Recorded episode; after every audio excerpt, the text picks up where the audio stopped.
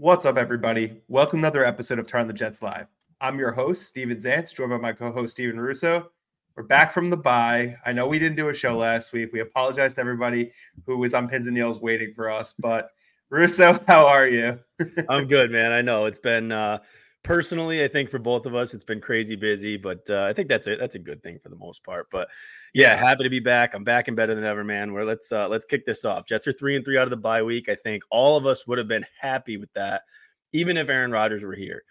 Schedule lightens up. Let's see where it takes us. Let's start with getting the W against the Giants this weekend, right? Yeah, that's the hope. I mean, the Jets are coming off one of their best wins in, you know, I don't know, five, ten years. I don't. It's definitely the best win of the Robert Saleh era. We never got a chance to recap it, but since it's been over a week already, I don't really want to like keep going about it. But I'm excited. The other, the one thing I'm thinking about though in my head is just like this is such a post bye week, like ultimate high letdown for the Jets. Like we've seen it time and time again. Like they've had a monster win and then they come back down to earth. And I think I actually said this um, leading into the Eagles game. If the Jets found the way to win the game, they would come out of the bu- eh, and lose to the Giants. You did. I'm not trying to speak that to existence, but at the same time, it's like you need to prove that consistency. And that's something that the Jets really haven't had. I would say since they won five straight games in 2015. But if you really want to go to sustain success, it was probably 2009, 2010 when they're actually winning and beating good teams on the regular but yeah, it's it's a weird spot because the Giants, who I'm happy they actually won against Washington. I didn't want them to be a desperate team who's what one and one and six coming into this game. It makes me feel a little bit better that they got that schneid off their back. But uh, how are you feeling about this? Do you feel confident? Do you feel like as a Jets fan, like you know, we're always set up for failure when in these situations. Like, what do you think? Yeah, I think the always the, the go-to term is always cautiously optimistic. I think I think the Jets are the better team. There's no question in my mind that they are. I think on both sides of the ball, they're just simply better. Um, nothing about the Giants really scares me. It's just a matter of if the Jets have that kind of classic letdown that they've been known to have. Like you said, either coming out of the bye and or coming out of a big win, which now they're coming out of both. So, but I, I just, you know, I have to believe that uh, history doesn't really mean anything, that this team is different. And I think they're resilient. I think there's something here that they're building upon. And uh, I do just I think they match up well with the Giants. And yeah, I mean, listen, give the Giants credit. Uh, Buffalo's a tough team. You know, Washington has proved to be proven to be scrappy as well. They played them both tough, but in both of those games, they put up nine and 14 points. And I don't think that either Washington or Buffalo's defense is of the caliber that the Jets is. Yeah. So that's where I think it kind of points. It, you know, listen, if the Jets can get to 17, 20, I, would feel safe here. Um, yeah. But I, I really, you know, it, I don't think that the defense will let us down. Whether have we gotten official word if it's Daniel Jones or Tyrod yet? So I did see, I think about two hours ago, that um, it's officially Tyrod Taylor, which I think I, I, don't think I'm in a minority here, but believe it or not, I think a lot more Jets fans would have liked to see Daniel Jones. Number one, because he has been playing well this year, but number two, um, you know, it's you know, Tyrod's looked pretty competent the last two weeks. Even when they lost to the Bills, he's moving the ball down the field, and their offense has looked a lot better.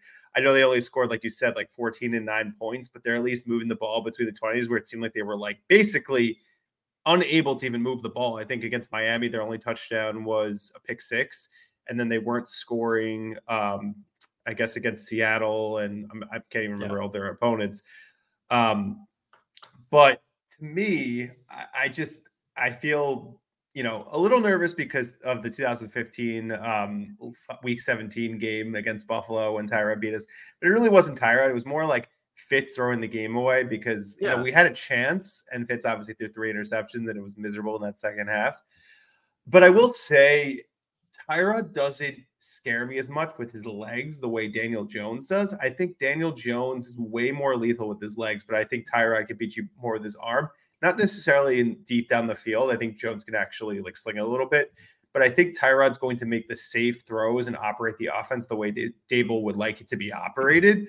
Um, I think you need to ensure that you're not getting down, Darren Waller open in the middle of the field. It seemed like he was in the witness protection program up until last week, and now that Tyrod knows to find him, I think that's been a, an area of weakness for the Jets. I think that they've had trouble with some tight ends. But to me, the biggest thing for the Jets is can you stop Saquon Barkley? The Jets have not been great against the run. That's been one of their, you know, weaknesses on a very, very strong defense that had an unbelievable performance against Philadelphia two weeks ago. But Saquon is really the engine that drives what the Giants do. Even when Daniel Jones is back there, if Saquon's cooking, their offense is going to score some points. He, I, I would say, you know, you can't expect them to do uh, one yard like in 2019, but if you could keep him under, you know, like 70 and you're not letting him beat you like through the air as well, because that is something that he does extremely well is, you know, catch the ball in the backfield. I do think the Jets defense has, you know, the capability to really keep this giant offense in check. What what are your thoughts?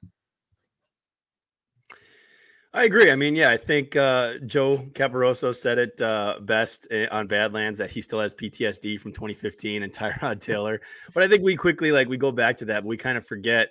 Um, you know, 2016. I think we kind of had his number, and that was a that was a very down year for the Jets. Um, and was it 2016? Yeah, I believe it was 2016. And then the the, the Baker year, right? The Jets had Tyrod's number when he was in Cleveland, and then after that, Baker came in and and you know did us and got the first win for Cleveland in a year and a half. But yeah. either way, I, I, don't think either DJ or or Tyrod really scare me. I think you're absolutely right that that Saquon's kind of the uh, the one person that you really have to worry about. Um, but I, I, think he's the catalyst to get it going. But again, it, it, he's a different a difference maker on a Giants offense that just really doesn't scare you overall. And the Jets defense yeah. has been so good this year, and now their secondary is getting healthy. Their defensive line, I mean, Bryce Huff and and Jermaine Johnson are playing at insane levels right now. So I think those can be the difference makers. So the question for me really goes to the other side of the ball, with you know where is the Jets offense developing? Were they able to hit the reset button or find out some things? You know, Nathaniel Hackett was he able to discover some things with their red zone offense to to really be able to take the offense from a you know a C minus level to a C plus or a B minus? If they can't, because between the twenties, the Jets offense is moving the ball well, right? And they've kind of crossed, they've they've jumped over that hurdle. Now it's time to get the ball in the end zone. I think the story in Denver was when they got to the red zone. I think they got too simplistic. They were run, run, pass, didn't get in. I yeah. think the story in against Philly was they got themselves into the red zone. They shot themselves in the foot. Now, some of that was questionable officiating. Other things were just penalties, play calls, whatever. Can they f- figure those things out to get those threes into sevens? And if they can get two touchdowns this game, I think that the Jets are going to win it um, relatively easily. So I, start off by saying I'm cautiously optimistic. then I sound pretty confident here. So I'm contradicting myself a little bit, but that's just I really th- th- there's not much about the Giants that really truly scare me here. Yeah, I mean the one thing I will say that does scare me a little bit is the amount that they do blitz, especially with how the Jets' offensive line looks from the last time we saw it. I don't expect Joe Tippmann to play. I believe he was rolled out. I'm not 100, percent but he has been practicing all week. Um, obviously, no AVT is, is, is pretty scary as well but you got to hope that you know Laken continues to play well. Uh, that Schweitzer can fill in and do what he did against Philly. Obviously, Becton continuing his really strong play after obviously missing the better pa- the better part of two years. Um, but that's the thing. If they're going to be blitzing a lot, you got to make sure that Zach is hitting those quick throws to get the ball out of his hands. Like it's that's been something that's been tough for him, but we have seen improvements in that area this year, and I think that'll set the Jet the Jets up to have you know easy completions. And I think you know, Tyler Conklin has to be a beneficiary of that because that's always really his safety valve when, you know, things are kind of chaotic. Mm-hmm. Um, I do hope that we see Izzy Abanikanda. I don't think that that's going to happen. I, I, think it's more like we we actually see a guy like Brownlee because Randall Cobb is trending to not play. I, I mean, I don't know for certain. Um, but I, I want to see Gipson more involved in the offense. And I, I, know there's been a lot of discourse, especially since the Mecole Hardman trade, which we haven't talked about either uh, since we didn't do a show last week. But like, you know, Gipson obviously had that amazing, you know, game winning return against Buffalo, but he hasn't done that much on offense. I think he's accumulated what, like 30 something yards between uh, receptions and um, a couple handoffs. So I am interested to see what he could do in a bigger role if he did take Cobb's uh, spot in the lineup this weekend but I also don't want to, you know, crown him as like this like amazing player because he's been fine. I mean, like he's doing his job in the return game, and that's definitely helped the Jets, you know, secure good field position. But he hasn't really been trusted to, or really, you know, that hasn't really been on his put on his plate to to carry this that slot position role. Um, I'm interested to see, you know, if Dalvin Cook is completely phased out. I know he um he was a little bit upset yesterday when he was talking to the media about his reduced role. But you know, when you look at it, I, I know you had that. I think you had that tweet about it. it's like it's pretty obvious why you're not getting a lot of carries. You don't have a lot of juice, even though I've seen him actually look a little bit better the, the past two games. I think against Denver and Philadelphia, he showed a little bit more. But again, he's not showing the ability to get first downs. He's not he's not really been adequate in pass protection. So I do want to see more of Izzy, but I will say if it comes between Michael Carter and Dalvin Cook, I'm going with um, Dalvin Cook just because Michael Carter's been horrible this season, and it's a shame because it was a play. That's a player that I really liked eh, during his rookie year and like mm-hmm. going into 2022, and I just feel like ever since that play in Buffalo when he fumbled, when the mm-hmm. Jets were really in pole position to maybe steal that game, he has not looked the same. And I know he's been, you know, a little bit moody on the sidelines, but it's like if you're going if you're going to complain about playing time, you have to catch the ball when it's thrown your way.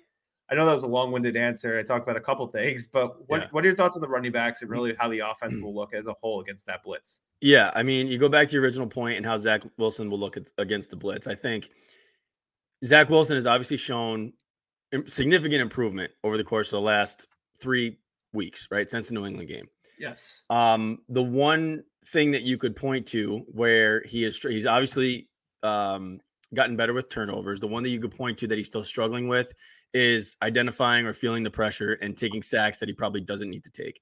So yeah. that's what really scares you with this Wink defense and then bringing the house. The other part of it is, I think historically, and I don't have any stats on this, but it just feels like he gets a lot of balls batted down at the line. So you figure if they're blitzing in your face, like that could be another thing to watch out for if they could set up a screen game, so you made the point to Breece to Conklin, like that's the way to circumvent the blitz, and that's the way to make it a lot harder on that defense and make them think twice before doing it, you know, mm-hmm. again and again and again. And if they can do that, if they can set up the screen game where uh, Conklin and Breece are the beneficiaries of that, then obviously that'll go a long way towards the Jets offense kind of getting going and maybe being able to take deeper shots to Garrett Wilson and Lazard. Um, from a running back standpoint, yeah, I, I just – I think the perfect scenario is to it's it sucks because I'm with you on Michael Carter. I, I, was I was very high on him in his rookie year. I thought he had a great rookie season. It's a shame. I thought, I thought he had big plans for year two, and it does seem like it just fell off the cliff after that Buffalo fumble. But I think really the perfect scenario is you trade away Michael Carter to a team that needs him, where they can utilize him. You activate Izzy. You have Breece as your clear number one, Izzy as your two, and Dalvin as your third down running back from Dalvin's standpoint, like, is he frustrated? Yeah, I get that. Do you have to be vocal about that with the media? I don't think so. To say that you need some care, more carries to get going, well, you know what? There's a guy in the backfield that's the clear cut number one and what top three running back in this league that clearly doesn't need you know 25 carries to get himself rolling because he had 10 for 127 in the opener on you know half an ACL.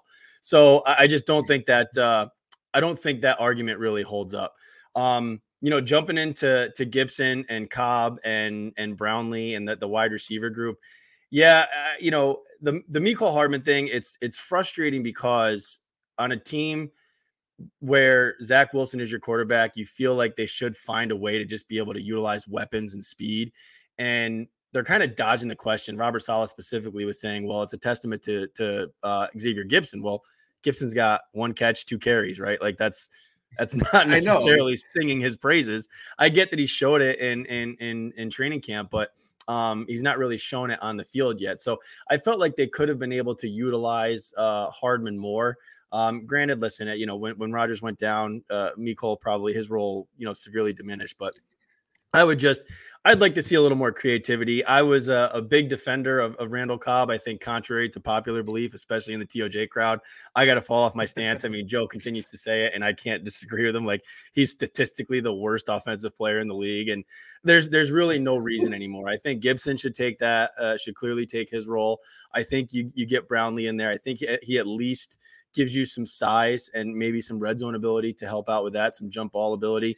I think you just yeah. start to see what you have because what you're getting out of some of these guys just isn't uh, it, it's it's not it. I thought that Cobb would be able to kind of bring you that security blanket, that savvy veteran that knows where to get to the sticks and knows how to make that first down in a in a, in a tough third down, but he just hasn't really shown that to date. And I think the the bad uh, obviously outweighs the good with Randall Cobb at this point.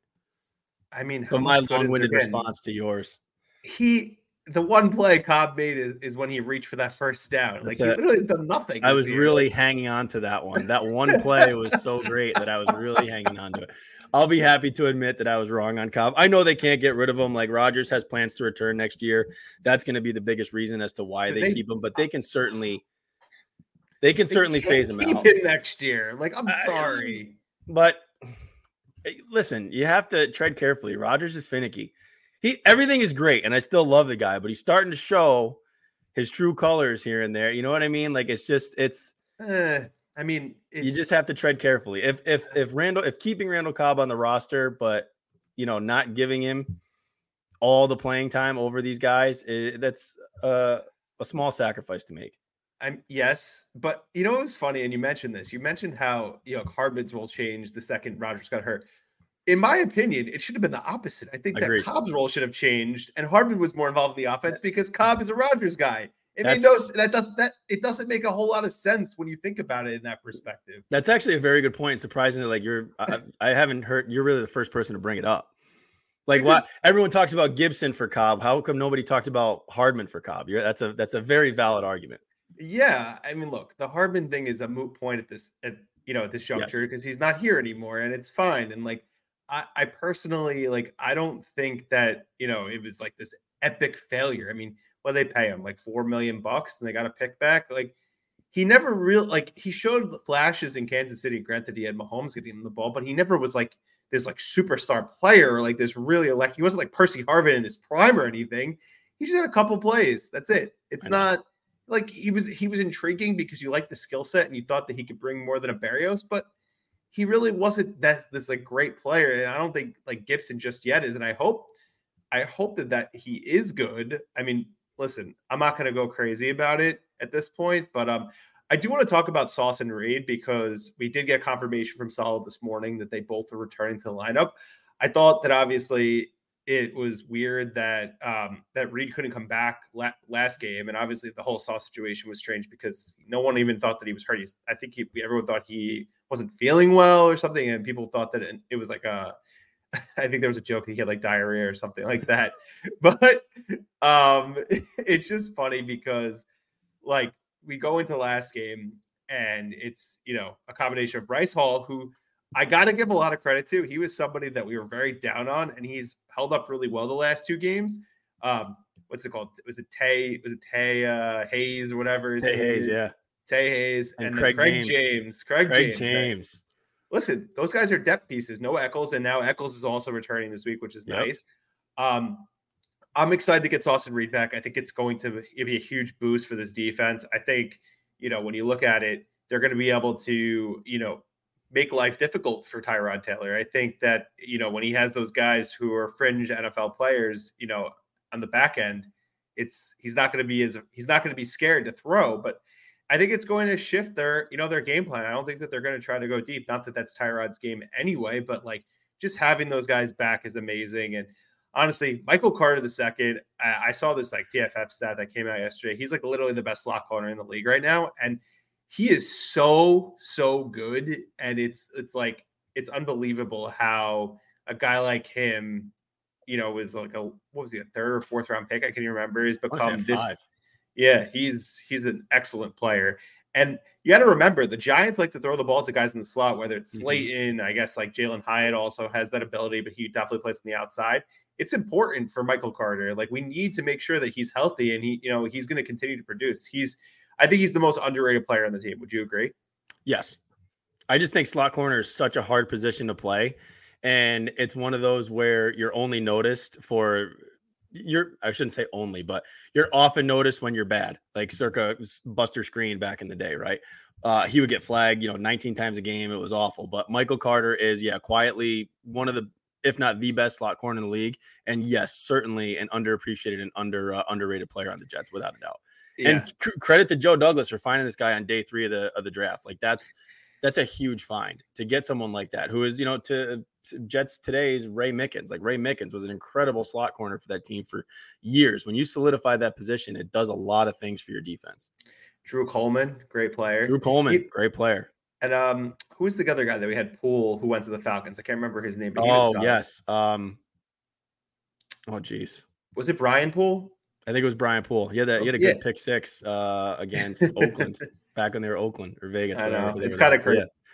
Um, okay, so we've talked about that. Um, someone in the chat actually wrote about extending Huff. That's another thing that the Jets have to do. I'm surprised that there wasn't even like some sort of rumbling that they had had conversations or even sent him an offer. To me, if they are making a huge mistake if they don't do this before the end of the season. I mean, I think worst case scenario, they probably franchise tag him, even though people are like, it's crazy that he'd be making $20 million. But like statistically, he deserves crazy money. Like, I think you, you meet him in the middle somewhere, like between like basically what Carl Lawson got, maybe a little bit more on the open market. But Bryce Huff needs to be on the team long term. I, I know Carl Lawson is probably going to get moved, like traded or released or whatever it may be. But this guy, he's our best pure pass rusher on the team. And I think he's going to explode coming out of the bye week. What do you think about Huff? I agree. And when you get homegrown talent like this, particularly UDFA's, like you don't let them go. And if you look at like the Jets defense was top five last year. We talk a lot on the show about um, how they faltered down the stretch. And Yeah. really what they did was teams could pick them apart in the middle of the field because they weren't going to attack the outside. Well, the biggest differences in this defense versus last year's defense, especially that tail end, the, the tail six games there, was Jermaine Johnson and Bryce Huff are both playing better than the 2022 versions of the of themselves and Yep. Better than any defensive line or any edge rusher uh, on the 2022 team, right? So they're both significantly improved. That with Bryce Huff getting on the field more and getting pressures every time he's out there is just that's what's setting this team apart. You couple that with the um, improvement from Quincy Williams, Tony Adams quietly solidifying himself as as you know a good free safety opposite Jordan Whitehead, and CJ Mosley still being quietly one of the best linebackers in the game and being very good in coverage. Like that's why this defense is setting itself apart and is able to do things like shut down Philly, who is the defending NFC champion with corners that we didn't know who they were two weeks ago. so yes, when you get a chance to get a guy like Bryce Huff and extend him and keep him here, I wouldn't wait for the market to dictate itself, or I wouldn't wait to give him an opportunity to test the open market. Um, and from Bryce's angle, like one of those, you know, he's got to know how good he has it here. I, I would give credit to Sal and Ulbrich for, er, for, and I think Aaron Whitecotton, right? He's a defensive Yeah. uh, line coach for unlocking this guy's potential. So thing grass isn't always green on the other side, but from a jet standpoint, yeah, I would I would lock him in early rather than later because you want this guy in green and white for years to come. With him Yeah. and JJ, who are both what 25 and under, I would say. I, I want to Yeah. say. Yeah. Like, I mean, you are you are in very good shape. And hopefully the progression of Will McDonald as we see through the course of this season and next. That's uh that's a scary, scary edge group, which is a good thing. I mean, this could be the the you know 2023 version of the sack exchange. Can you imagine? I mean, they just got to make sure that these that like they don't mess this up. And I will say that they've been very progressive in the sense of like if there's guys who deserve contract extensions, like they did with JFM, uh, they did it with Quinnen. I, I feel pretty good about it. I mean, the difference here is that now they have to think about guys like Sauce, guys like Breece and um, and Garrett, because those guys, I mean, it's not for a little bit, but those contracts are the bill is going to come, and they have to think about it more strategically. Whereas like we rarely were giving extensions to guys because the regime kept changing and we didn't have players who even worthy of those extensions. So I'm fascinated to see how this all plays out, but I, I really believe it's hard. I, I think it's hard to believe a scenario where Bryce Huff is not with the Jets at least next year, but I don't think that they're going to mess around here. I think that he'll, he'll be a Jet long term. I mean, it's it's just you can't mess this up. Like you have to get this done. It's too simple to not happen.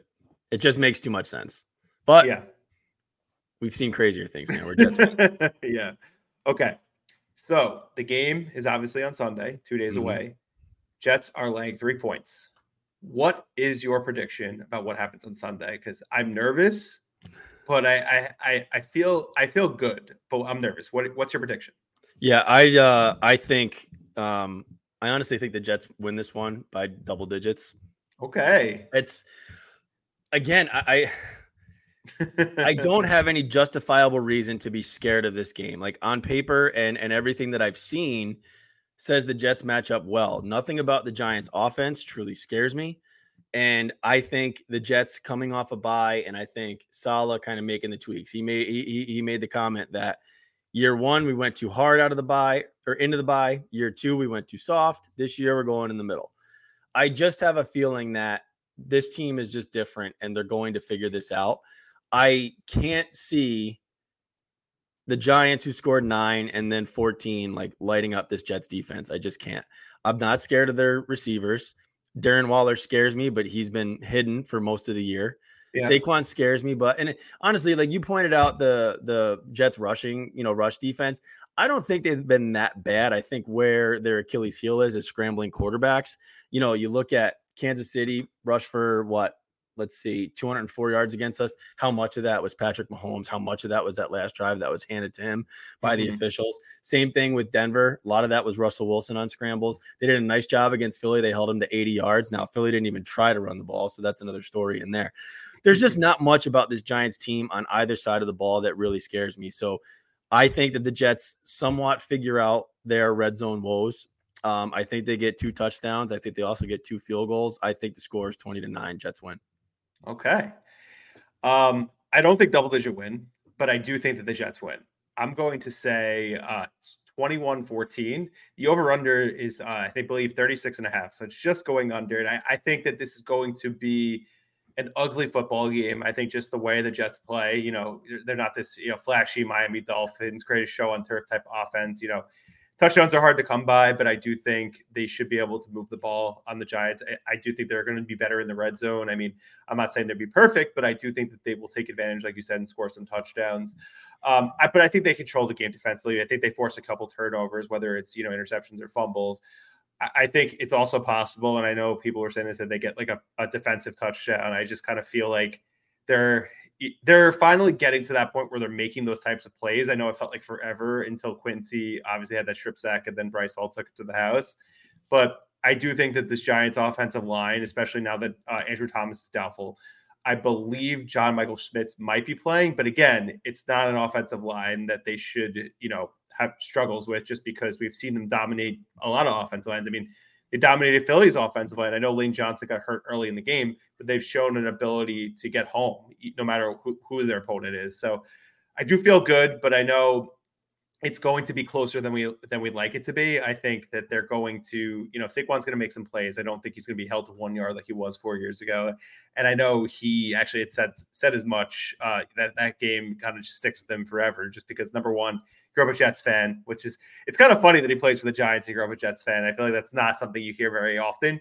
But number two, it's just like he feels like that was like his worst game ever as a pro. So I, I think that the Jets are going to, you know, make us feel good. And I, I think, you know, just going into November being four and three is such an amazing thing. And it, it's I know that last year in November they were above 500, but it's just we haven't seen it consecutive years in a long time, and I, I do find think they find a way to get it done. I really do. Yeah, I mean, this is uh, you know, the schedule quote unquote lightens up. So this is an important stretch. If you can get to if they're five and four going into Buffalo, I think that's good. But if they can get themselves to six and three, if somehow they can rip off these next three, which on paper again they don't scare you. You got the you got the Giants who uh, uh we we've said it. You know, there's nothing about the Giants that really truly scare you. Now listen, there's it's the Jets, so anything could happen. But the Chargers coming cross country for a Monday night game. We travel to Las Vegas, who it seems like a mess and is just uh, whatever Josh McDaniels does out there, man. I, I don't I don't know what's going on. So if they can, if they, he's just not. If they can get themselves to six and three, going to Buffalo, and Buffalo's a team we match up well against. I mean, even if they just play Buffalo tough, this could be it could be a different conversation come end of November and in December for this Jets team. We could be it's just it has a feel that it's different. And uh and and Zach Wilson playing C plus football as opposed to F minus football is a big reason as yeah, to why. nice. and and having you know a healthy Breece Hall, uh, Garrett Wilson, who clearly has miraculously taken a step despite everything, a step forward.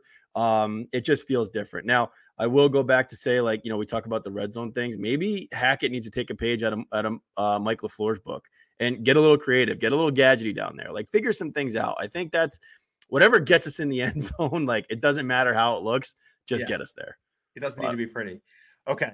Before we go, one bold prediction, or it doesn't have to be bold, a prediction you have for the second half of the season. I know we're uh, basically at the midway point. I'm putting you on the spot. I'll go. I think Breece Hall ends up being a top three rusher in the NFL, not the AFC, the NFL. Like he's going to, I think he's really going to hit his stride now that he has a bunch of games under his belt and he's shown the ability to break that home run. And I, I think we're going to see a lot of that going forward. I gave you a second. Like so what do you? I really, you, I really like it. My bold prediction is I think the Jets get the ten wins. Real? okay, name those ten wins. All right. I think they I, I do think they win the next three. So I think you get the six and three going to Buffalo. I think they lose at Buffalo that's six and four. I think they win the Black Friday game against Miami. That's seven and three. Oh, I think after that you only need three. So I think Atlanta and Houston, you probably go one and one there. So now you're eight and four. You lose to at Miami, you're eight and five, and you win two of the next three: Washington, Cleveland, New England. Okay. And that gets Man, you. they got to win that New England game. It, they I, have to I, win that New they England. can't game. go into next year losing to New England. Like uh, that's they've all our minds. There are so many monkeys that Robert Saleh has gotten off the back. The division wins, the uh, uh, beating Philadelphia. There's a couple others that I'm forgetting because as we check them off, we like forget about them. But beating New England has to be one of them. I don't care how it's done. I don't care if New England is two and 14 at that time and the Jets have a spot locked up. Throw the kitchen sink at them. You get it done. They have to beat New England. I, I agree. Um, any closing thoughts as we wrap it up before we go into Giants week? No, man. I'm. Uh, I appreciate everyone that uh, has stayed with us. I know the scheduling has been a bit clunky, as you and I, like we said, personal lives have been a busy, lot of stuff going on. Busy, um, but we're excited to kind of get back on a uh, on a more uh, uh, you know static schedule here and, and, keep it with us through the remainder of the season. So should be yes. fun.